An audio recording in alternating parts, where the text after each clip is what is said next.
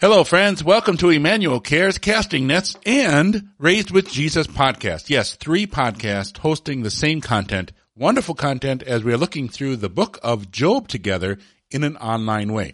You don't need a Bible sheet of any kind. Just sit back, listen to me read from the Evangelical Heritage Version, and discover together how we can find peace through life's unpredictable paths.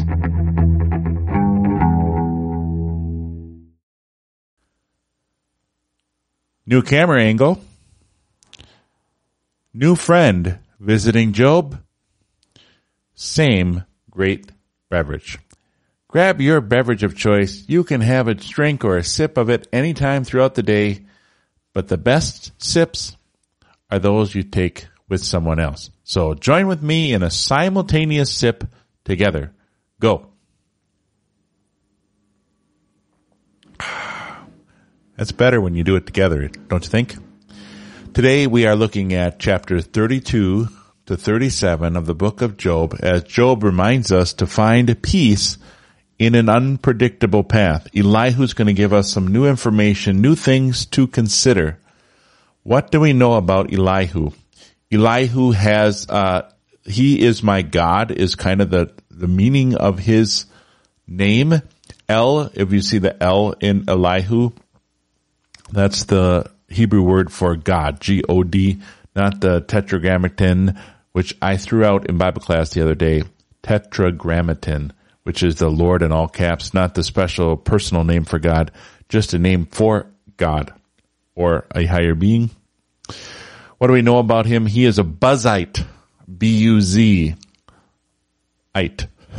And if he follows from the descendant named Buz, B-U-Z, from the book of Genesis, that means he is a relative of Abraham's brother, Nahor. So he's, Nahor had a son, son was named Buz. Job chapter 32 refers to Elihu, the Buzzite. So perhaps that's the, the connection.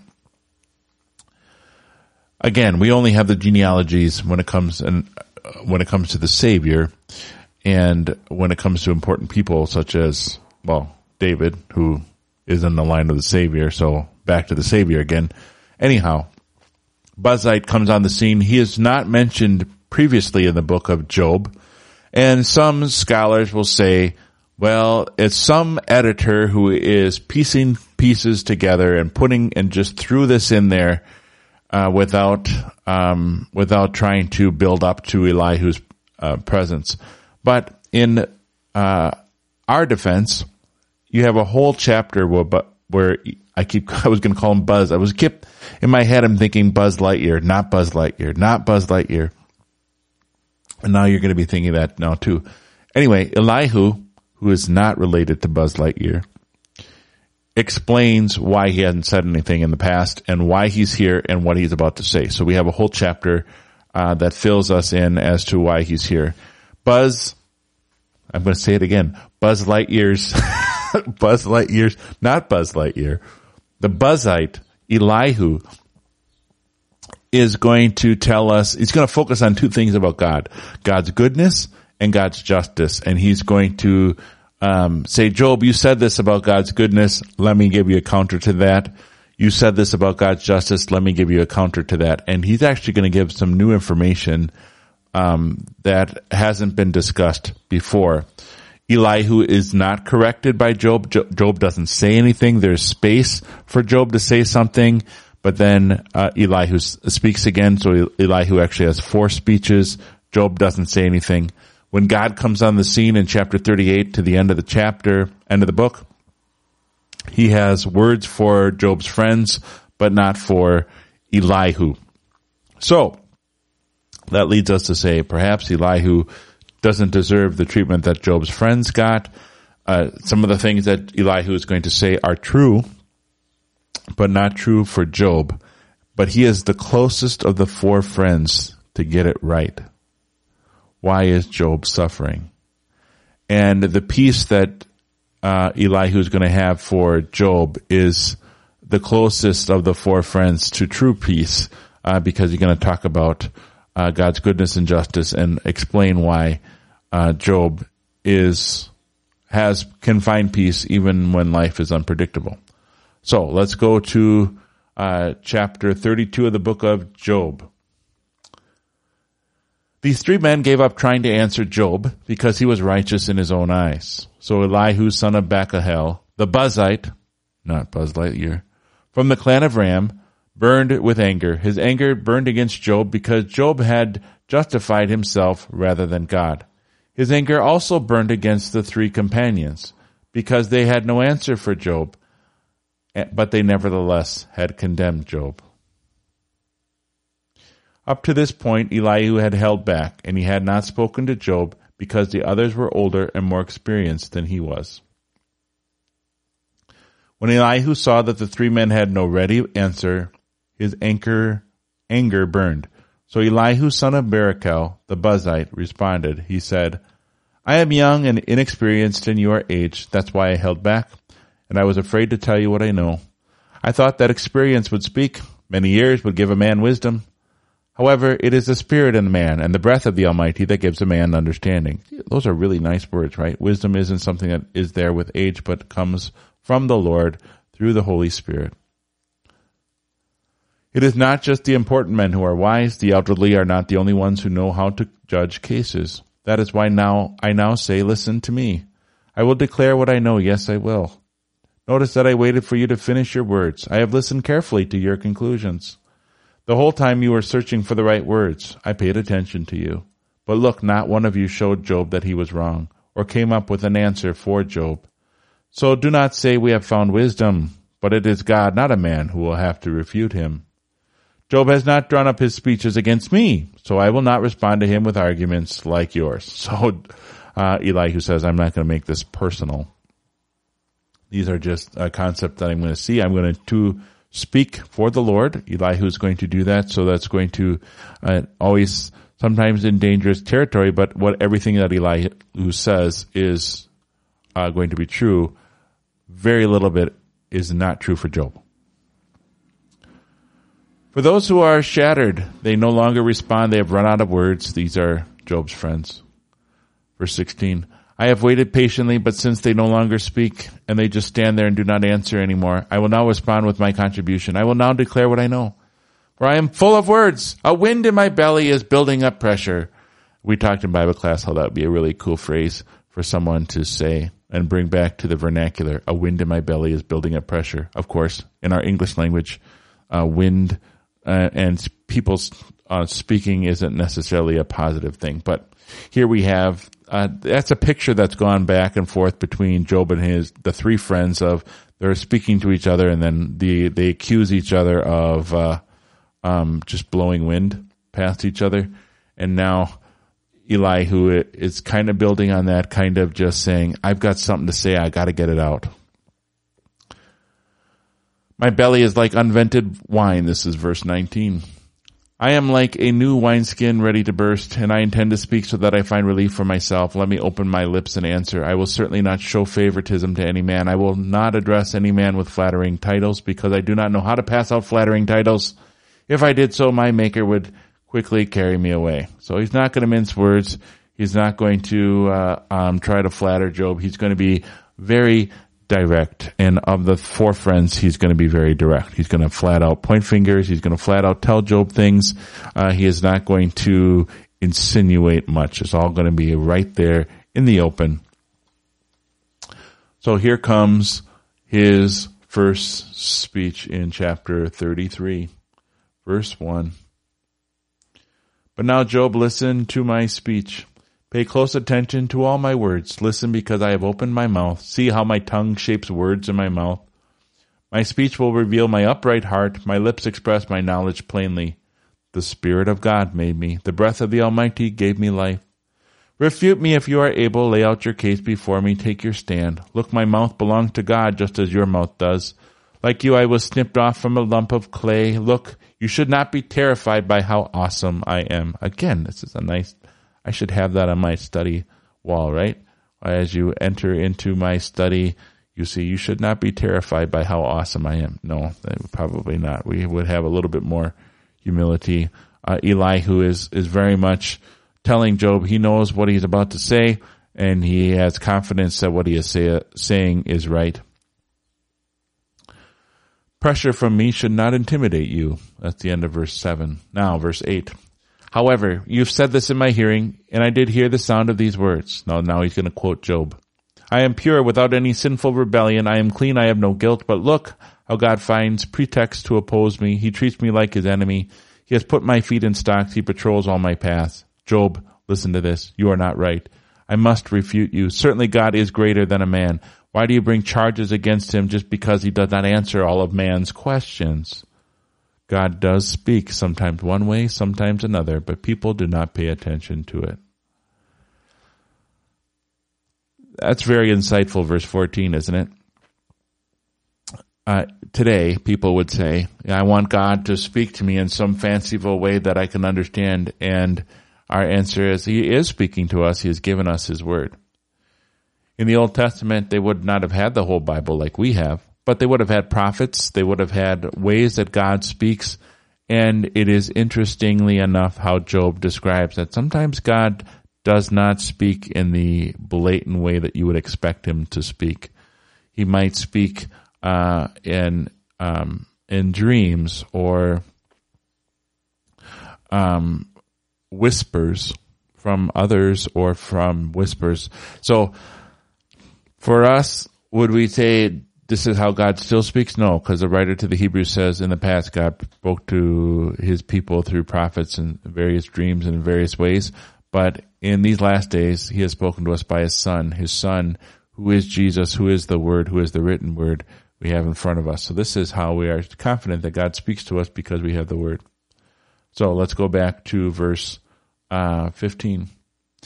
Oh, interestingly enough, uh, isn't it interesting? It doesn't matter whether you're in the Old Testament or the New Testament. People are like, um, I only want to hear God uh, when He comes to me on my terms, and they don't like that God would say. They don't like what God has to say. It doesn't matter if He's God is whispering in their ears or if He's uh, has something written down. They are um, denying the message based on the way that it was received. Verse 15. In a dream, in a vision, in the night, when people are falling into a deep sleep, while they slumber on their beds, he whispers a revelation into people's ears. He, and he confirms his warnings to them in order to turn a man from his course of action and to suppress a person's pride. He spares his life from the pit. He spares his life from crossing the stream of death. Or a person may be disciplined on his bed by pain and by continual agony in his bones, so that his life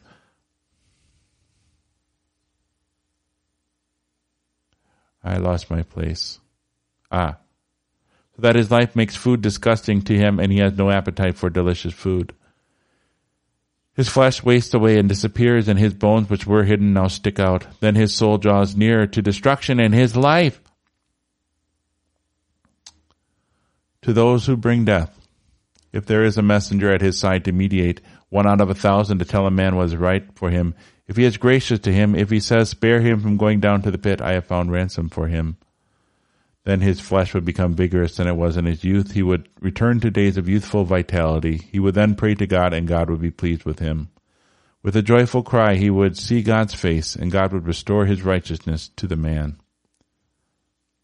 It's interesting enough that he's talking about an advocate again when someone is going through difficult times, even the believer, isn't it nice that you have people praying for them, other Christians, and of course, the supreme advocate for us, which would be Jesus Christ.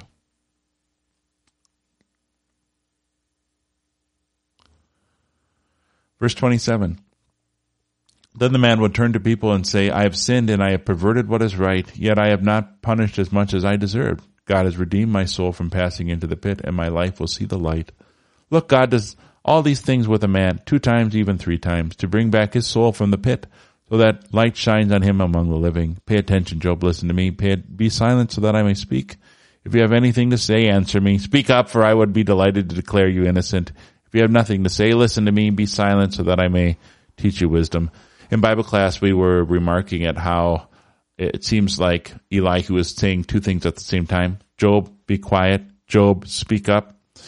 And we remarked at how a lot, a lot of times when we are upset or angry, uh, we sometimes tell people two different things. You know, be quiet, sit down, you know, come over here.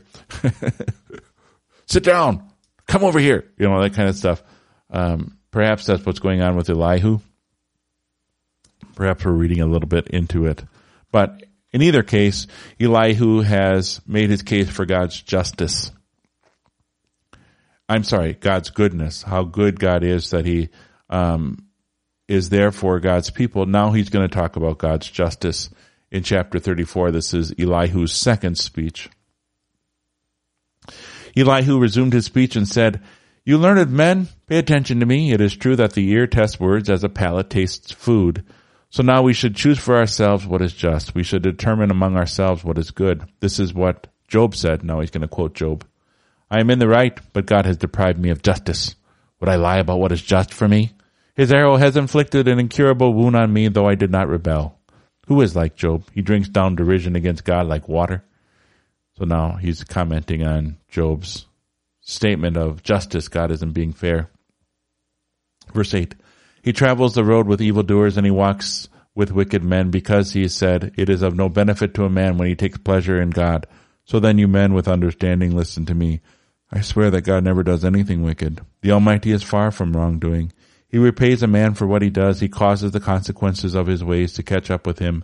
God would absolutely not do anything evil. The Almighty does not pervert justice. Those are all those statements. And now he's going to explain them with an interesting concept.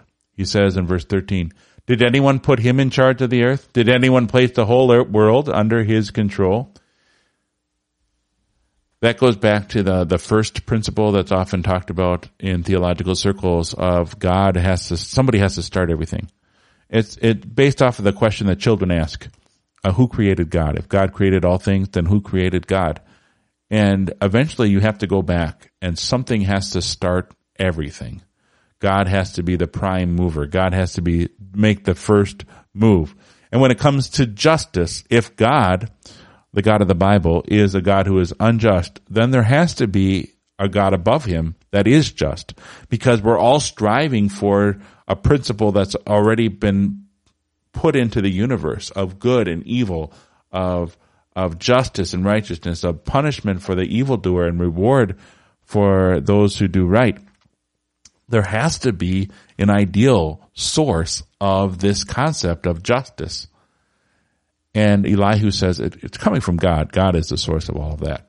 Otherwise, if God isn't, if God is unfair, Job, then therefore there has to be a God above him, is the argument. Verse 14. If God had resolved in his heart to recall his spirit and breath to himself, all flesh would perish together and man would return to dust. But if you have understanding, listen to this. Hear the sound of my voice. Hear the sound of my words. Is it possible that one who hates justice could govern? Will you condemn the righteous one who is mighty?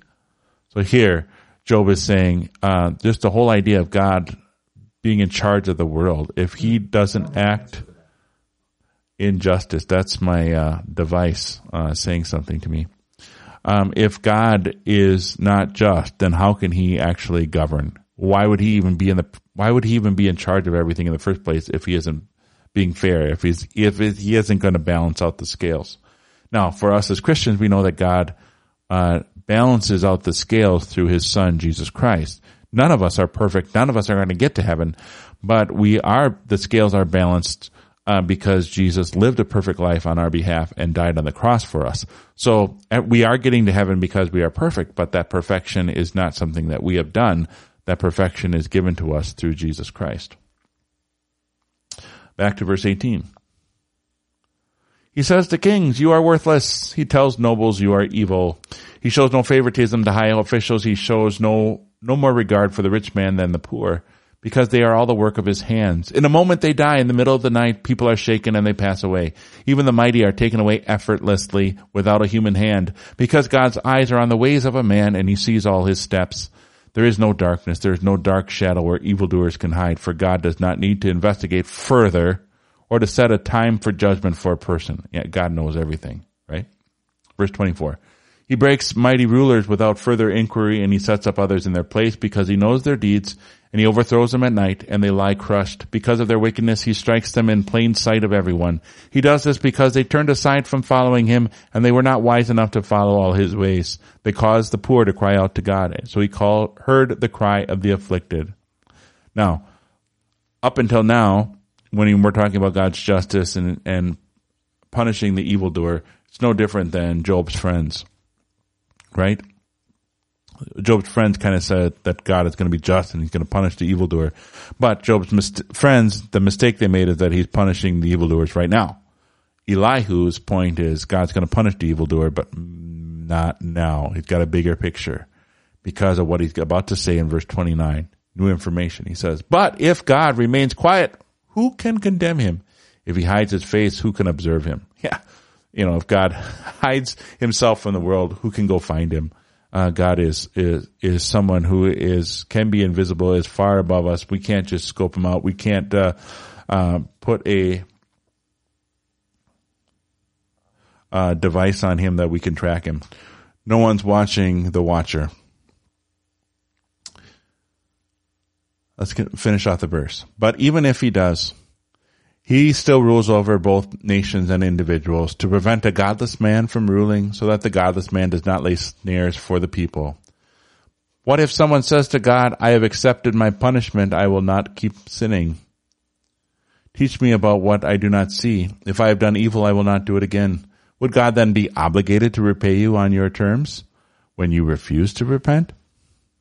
So here is an interesting concept that Elihu speaks, which is actually very applicable for in today's uh, spiritual climate.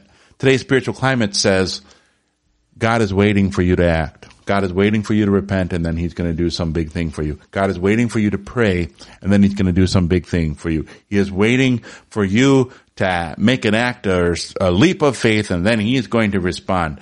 And Elihu says, God doesn't need you to act before he acts.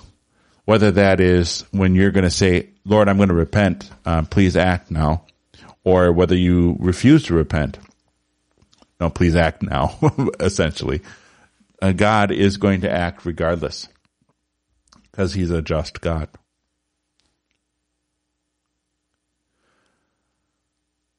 But Job, back to our text. But Job, it is your decision, not mine, so tell me what you know. Men who have understanding say this to me, and any wise people who listens tells me the same thing. Job speaks without knowledge, and his words reveal a lack of understanding. Now here in the EHV, the quotes end, but I think uh, the the quote is all the way to the end, where Elihu is speaking of the friends. There's of course no quotes in the Hebrew language, so we're kind of making an arbitrary decision what the quote is.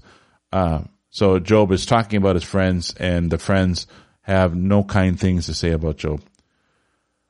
I wish that Job would be tested to the limit because he responds like a wicked man. Even if he adds rebellion to his sin, among us he shows his contempt by clapping his hands and he multiplies his works again, his words against God. That's Elihu's second speech, revealing that God is just. And now we're going to move on to the third speech of Elihu. Then Elihu continued, Do you really think it is right when you say my righteousness is greater than God's? You even say, What use will this be to me? How will it profit me more than if I sinned? But I will respond to your words and to your friends with you. Look at the heavens and you will see. Take a good look at the clouds. They are high above you. If you have sinned, how does this affect God? If your rebellious deeds are many, what harm can you do to him? If you are righteous, what are you giving to him? What does he receive from your hand? Here is this wonderful truth that Elihu is expressing is how God is complete. He doesn't need us. He doesn't need, um, he, he doesn't change who he is and what he does based on the sins that we do. Politicians do that all the time. They're always licking their finger to the wind and saying, okay, what are people saying and doing? And maybe we're going to make a law that's going to adjust to what people are doing. So people can affect policy for politicians. Pe- people cannot affect policy for God. You sin, no skin off of God's back, metaphorically, for him to send somebody to hell. If you do something good, God isn't going to say, "Oh, I was my life was so incomplete until you did that." Uh, there was something missing in my life until you did that. So it, he emphasizes the complete independence of God, how God is completely independent of the human race. And that's good for us, but then it is also comforting for us that this independence isn't, um, the comforting is that God never changes, right? Otherwise you would think, you know, it's been 2000 years. Doesn't, isn't God kind of wearing down on some of these things? It, doesn't God kind of change his mind over time because people are doing certain sins again and again and again? Doesn't he, doesn't he evolve in his thinking and, and change his mind? Job's friend Elihu says no. God doesn't change his mind. He doesn't change his thinking. He's completely independent, doesn't need us. We don't affect him like we think we affect him. That makes sense? Verse 8. Your wickedness only affects a man like you, and your righteousness only impacts other people. They cry out because of severe oppression. They scream for relief from the arm of the powerful. But no one asked, Where is God my maker, who provides songs in the night, who teaches us more than the wild animals of the earth, who makes us wiser than the birds of the sky? Then the wicked cry out, but he does not answer because of their arrogant pride. Certainly God will not listen to an insincere cry, and the Almighty will pay not, will not pay attention to it. How much less when you say that you will not see him, that you do not see him and your case has been presented to him and that you are waiting for him. Besides that, you say that his anger has not demanded an accounting and that he does not fully understand sin. Job opens his mouth pointlessly and he heaps up words without knowledge. That is Elihu's third speech. Job still hasn't had anything to say Elihu's going to move on to his fourth speech, and he's going to open Job's mind to a possibility that he had not considered before, that God doesn't just send calamity to punish sins, but to test us and sometimes even to deliver us. This is chapter 36 of the book of Job. Verse 1. We read, Elihu kept talking and said, Be patient with me a little longer. I intend to inform you further, since I have more to say on God's behalf. I will provide you with comprehensive knowledge and I will justify my maker. You can be sure that none of my words are false. A man with complete knowledge is here with you. Again, I'm not going to put that in my study uh, door entering into my office here at Emmanuel Lutheran Church, but wouldn't that be awesome? A man with complete knowledge is here with you. Um, that's not not what I would do. Anyway, Elihu, yes, God is mighty, but he does not despise people. He is mighty and has great understanding. He does not keep a wicked man alive, but he does give justice to the oppressed. He does not turn his eyes away from the righteous. He seats them on thrones with kings and exalts them forever. Again, here, Elihu has a really good idea of God's justice and that it's not tied to this earth and this time frame like Eli, um, Job's friends thought, but in all of eternity. That there's going to be uh, hell to pay, for lack of a better phrase for those who reject God, but then also for those who follow after God and, and stay faithful. Uh, what, look at the wonderful reward: uh, thrones with kings and and being exalted forever.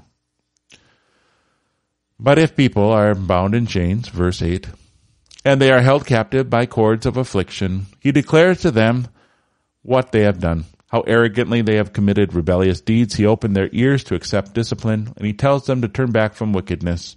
If they listen and serve him, they will complete their days in prosperity and their years will end in pleasure.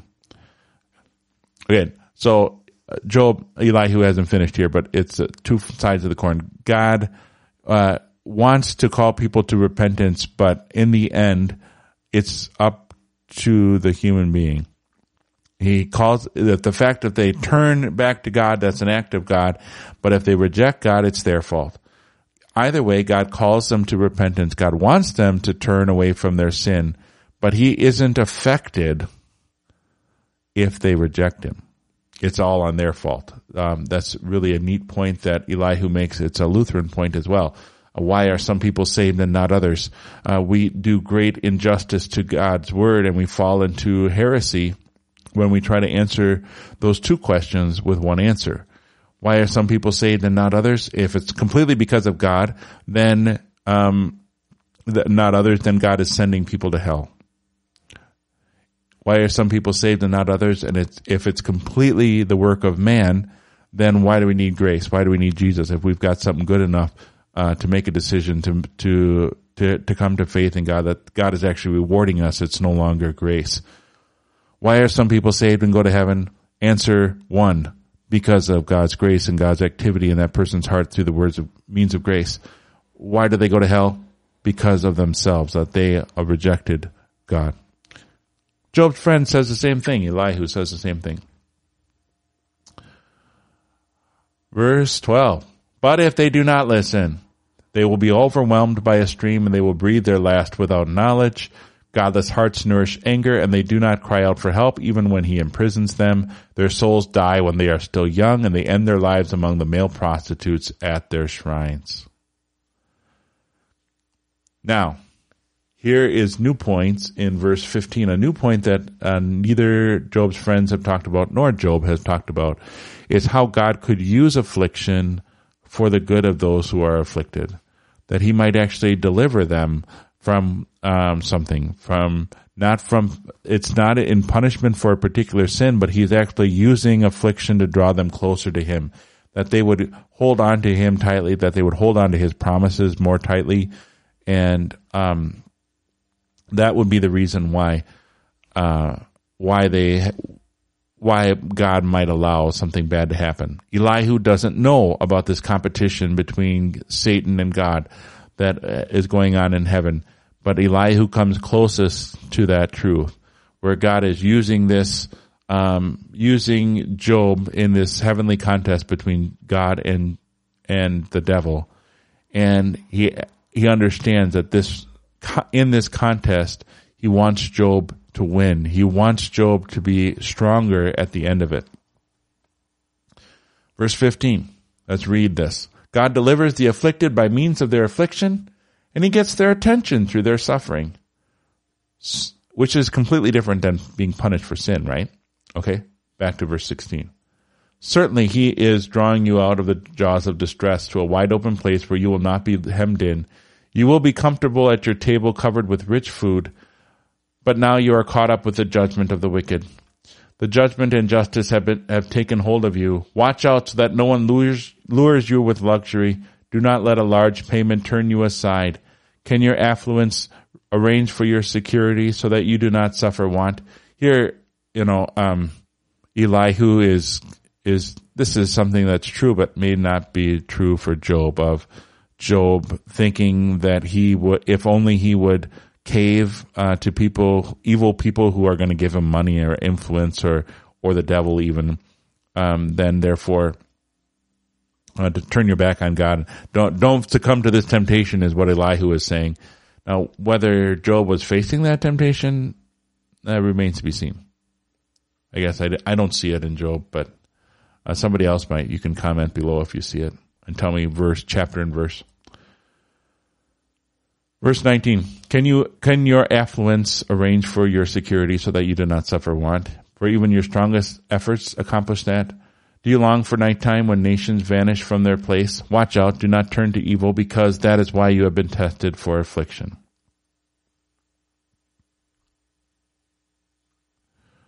Alright, my mouse isn't cooperating.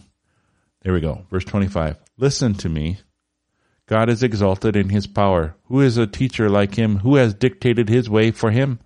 Who has said, you have done wrong? Remember that you should praise his work, uh, which people have celebrated in song. All mankind have observed it. People can look at it from a distance. Yes, God is exalted far beyond our comprehension. The number of his years is beyond investigation. He draws up drops of water from the sea, and he distills the raindrops to form mist which flow down from the clouds and pour out abundantly on mankind. Indeed, who understands how the clouds spread out?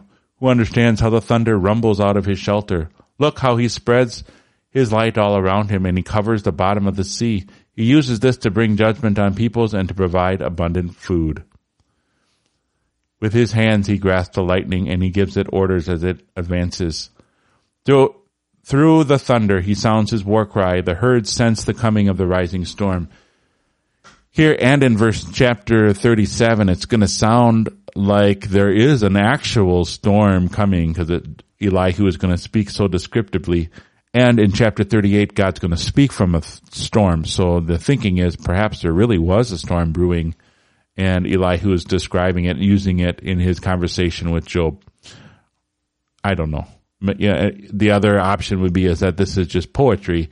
And so in Hebrew poetry, you have thoughts being joined together. And if Elihu is going to uh, talk about a storm, and then God's going to speak from a storm.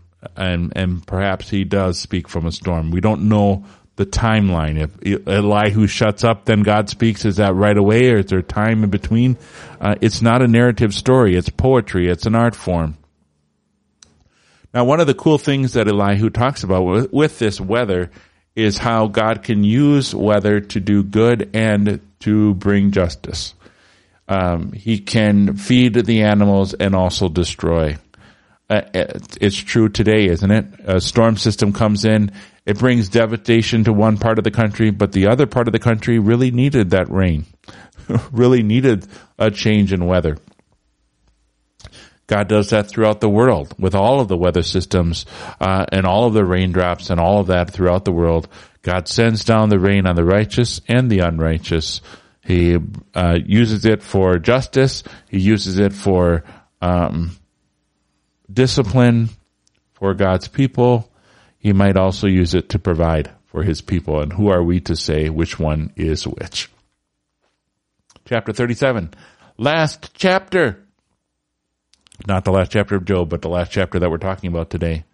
Again, we're focusing on the goodness of God um, and the justice of God. Verse 1. When I hear this, my heart races and leaps from its place. Listen, listen to the booming thunder of his voice, to the rumble that goes out from his mouth. He turns it loose across the whole sky, and his light reaches the ends of the earth. After the lightning, a voice roars. He thunders with his majestic voice. He does not restrain the lightning. Then his voice is heard. God thunders with his voice in wondrous ways. He does great things which we do not understand. To the snow, he says, fall on the earth. To the pouring rain, the torrential downpours of the rain, he says, be strong. He brings an end to all the work of men's hands so that they recognize his work. The wild animals take shelter in their lairs. They remain in their dens. A winter wind comes down out from its room and driving winds bring icy cold. The breath of God produces ice. The wide, wide surface of the water turns solid. Yes, he loads dark clouds with moisture and he fills the clouds with his light. The clouds swirl around at his direction. They do whatever he commands them over the face of the whole inhabited world whether, whether their purpose is to bring punishment or mercy to the world. There it is. Whether their purpose is to bring punishment or mercy to the world, he makes them achieve their goal. Listen to this, Job. Stand still and recognize the wonders of God. Do you know how God arranges them? Do you know how he makes his light shine out from his clo- clouds? Do you know how the clouds float in the sky, these marvels produced by perfect knowledge? You whose clothing is too hot for you when the land rests quietly because of the hot south wind. Can you help him spread out the clouds when the sky is as hard as a metal mirror? Teach us that we, what we should say to him. We are not able to prepare our case because of the darkness, darkness in our heart. Verse 20, 20. Should he be notified that I want to speak? Or would a man who said, that be swallowed up. But no one can look at the sun. It is too bright when the wind has cleared the sky of the clouds. God's golden splendor comes from the north. God is surrounded by awesome majesty. As for the Almighty, we cannot comprehend him. He is exalted in power, but he does not violate justice and great righteousness. Therefore men should revere him because he has regard for all those who are wise in heart. That's the end of chapter 37. That's the end of Elihu's fourth speech. Question. If you were suffering, would you want Elihu to come visit you? Nobody said yes. uh, he is the most direct of the four friends. Uh, but at the same time, what he has to say is different from the four friends because he's going to be talking about how God remains loving even in when it doesn't seem like it, it is. Um, even when he sends afflictions on the godly. God, the Almighty Creator, is always just. He is the source of all judgments. And God does not exercise his judgment and justice based on the standards that we would like to set for him. He sets his standards up for himself. So his, oftentimes he's got a bigger picture than we do. And when God allows affliction to happen to the godly, he's got a good purpose in mind. Uh, sometimes he is causing us to grow stronger through it. What questions do you have on Elihu's four discourses? Next time we're going to be talking about God's discourse with Job. We're going to finish off the book and in the end we will find peace uh, in life's unpredictable paths as we have throughout this whole book. And to that end, let us pray. Heavenly Father, thank you for, uh, even though you are far beyond us, that you are concerned about the affairs of humankind.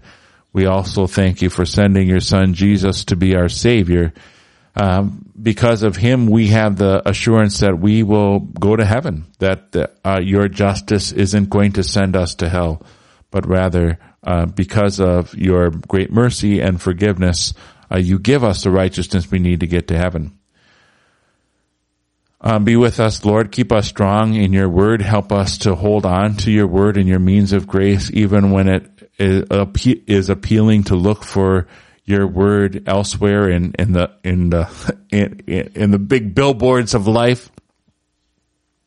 Help us also to reach out to those who are suffering, that we would speak the truth to them, uh, that we would encourage them that the God, that when they're wondering the question of why, and wondering about God's justice and goodness that we remind them of, of some of these thoughts that Elihu gave today.